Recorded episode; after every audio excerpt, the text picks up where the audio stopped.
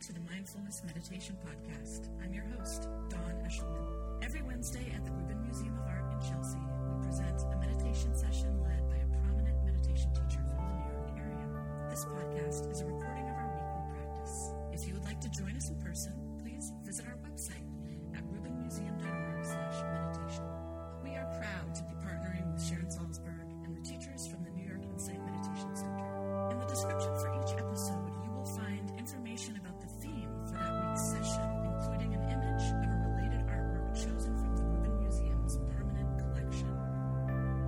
And now, please enjoy your practice. John Aaron teaches at the New York Insight Meditation Center and is one of the guiding teachers at the Macomb Meditation Community at the Jewish Community Center in Manhattan.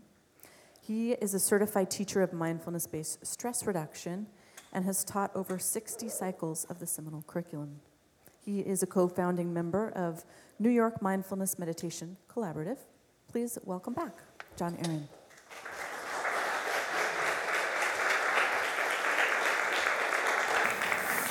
Manjushri. That sword, which Don referred to as cutting through delusion or cutting through uh, confusion or cutting through our misperceptions, uh, also has the flame.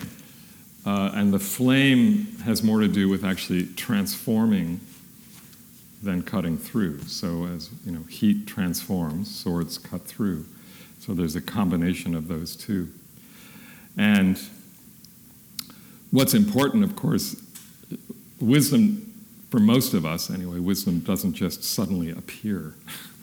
Uh, we actually have to see where the delusion is before we have any hope at wisdom. Uh, and uh,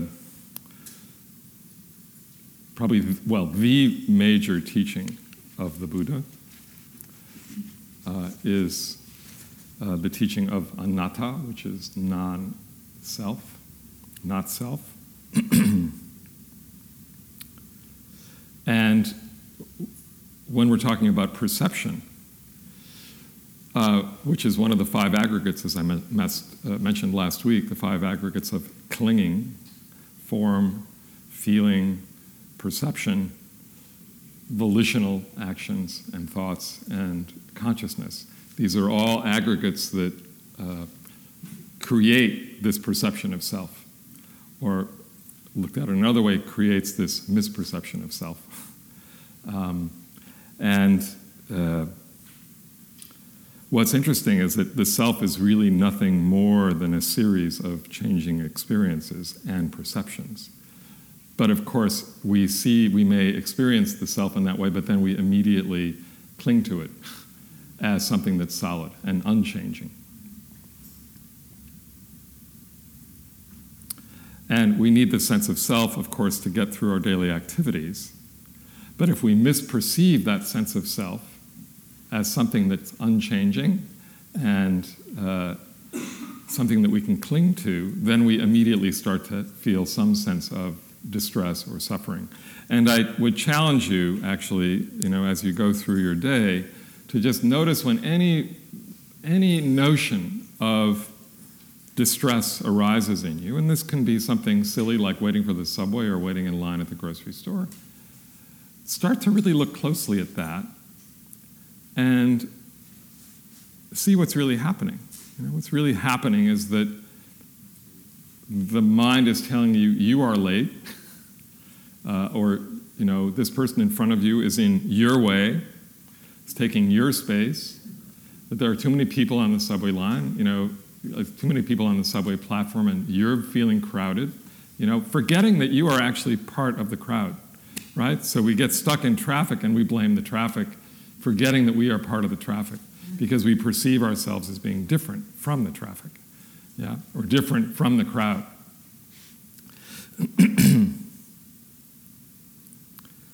So it's this notion of this solid I am that really gets in the way of our experience, that gets in the way of living fully. There's a wonderful quote that some of you may know by Albert Einstein, who says, "A human being is part of a whole called by us the universe, a part limited, limited in time and space. One's ex- one experiences oneself, one's thoughts and feelings as something separated from the rest, a kind of optical delusion of one's consciousness. This delusion is a kind of prison for us, restricting us to our personal desires and to affection for a few persons nearest to us. Our task must be to free ourselves from this prison by widening our circle of compassion to embrace all living creatures and the whole of nature and its beauty. That's Einstein. So, in the last few days, uh, naturally, it, it's been hard not to take in the events of the weekend, you know, into this context. And how does our misperception of self, uh, or our clinging to the perception of self, actually get in the way of any sort of action that we might be able to take in relationship to not just what happened this weekend, but you know what's been happening to our world in general over the last, I don't know, I want to say how many years, but here we are, um, sadly. And uh, you know, for many people, we sort of feel powerless, right? And we feel, why do we feel powerless? Because we feel that we as individuals, me as an individual, can't do anything of significance, right? Forgetting that the me as an individual is actually part of a whole. Yeah. And, you know, when I get stuck in that perception of I can't do anything, I'm powerless, I can make a contribution, but that's not going to do anything, I can sign a petition, but that's not going to do anything, I can be part of a protest or vigil or whatever, that's not going to do anything. It's We're only seeing that through the perception of self, this fixed perception of self, forgetting that that self is part of a universal whole. And this is where we really get stuck. And in fact, some of us can hide behind meditation and hide behind mindfulness and think, oh, you know, I'm just, I'm above it all. Sort of false equanimity, false balance. You know, when in fact just the opposite has happened. So we need to really be aware of this. And you know, as we practice today, as we meditate today, can we really take that in and, and be fully present with this notion that here we are, sitting in individual chairs as individual beings, physical beings, but practicing as a whole.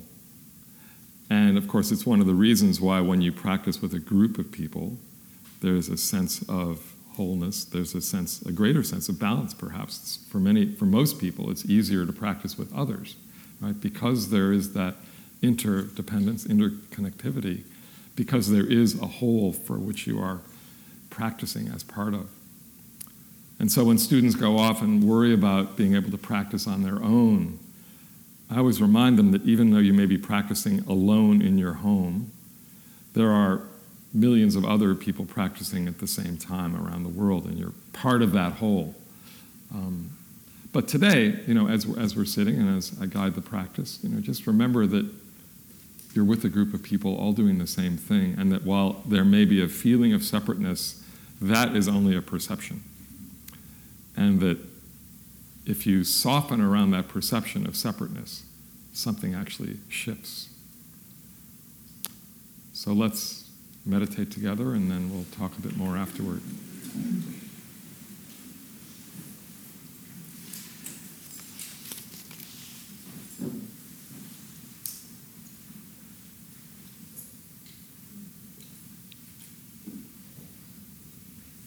So just coming to a posture which is upright and alert, and if you're comfortable, allowing the eyes to close. If not, just having a soft gaze in front of you.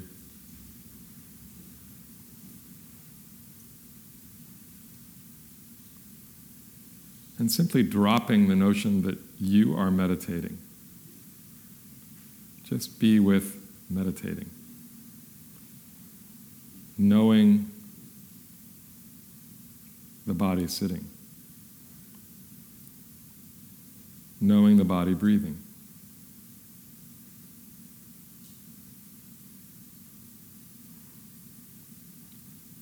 Knowing sensations of contact, weight, volume.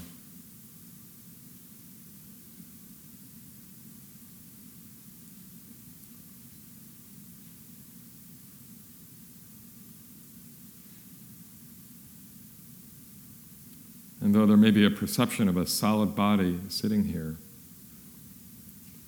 if you actually attend to and attend to where the body ends and the space around it begins,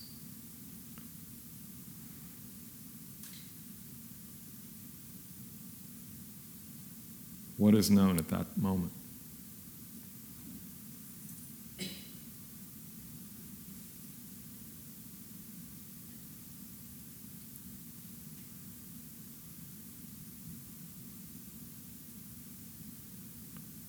Simply allowing awareness to rest on this breath, on this body. Knowing sensation arising and fading away. Knowing thought arising and fading away.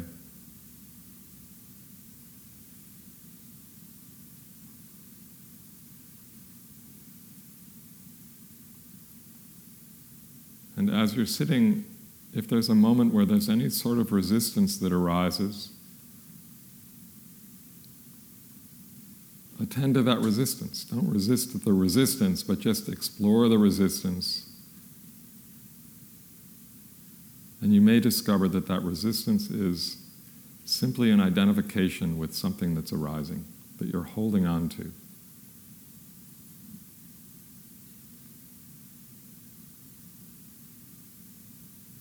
That you're holding on to as being who you are, as being part of you. Yet it's simply just experience arising and fading away.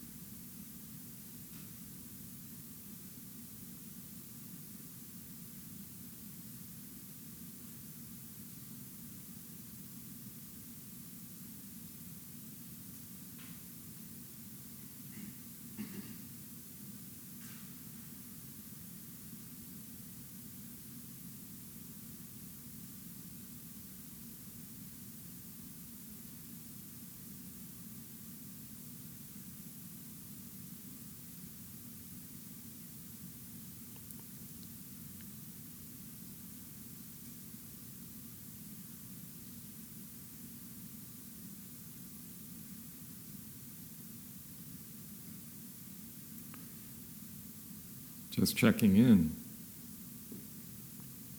and noticing what's present.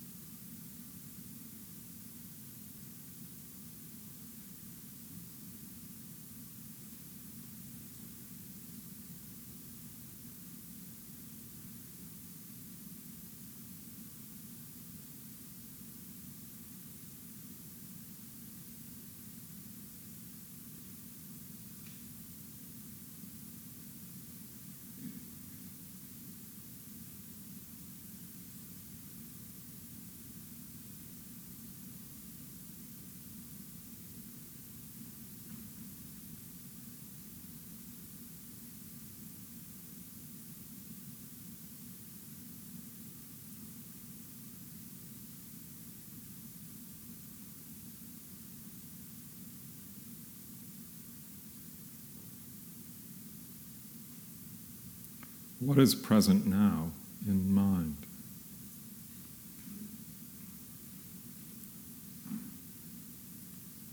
If there's a particularly strong emotional state or strong thought, simply notice if there's a clinging to this, or if it's possible to be present with its arising and fading away.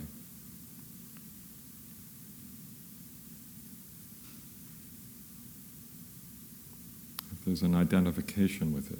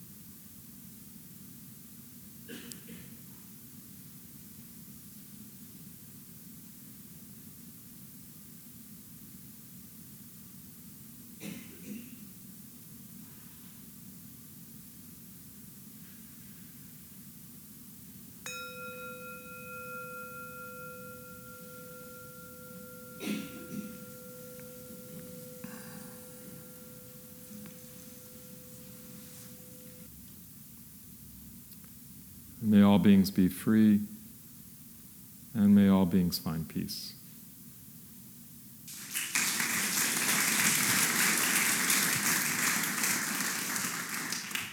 That concludes this week's practice.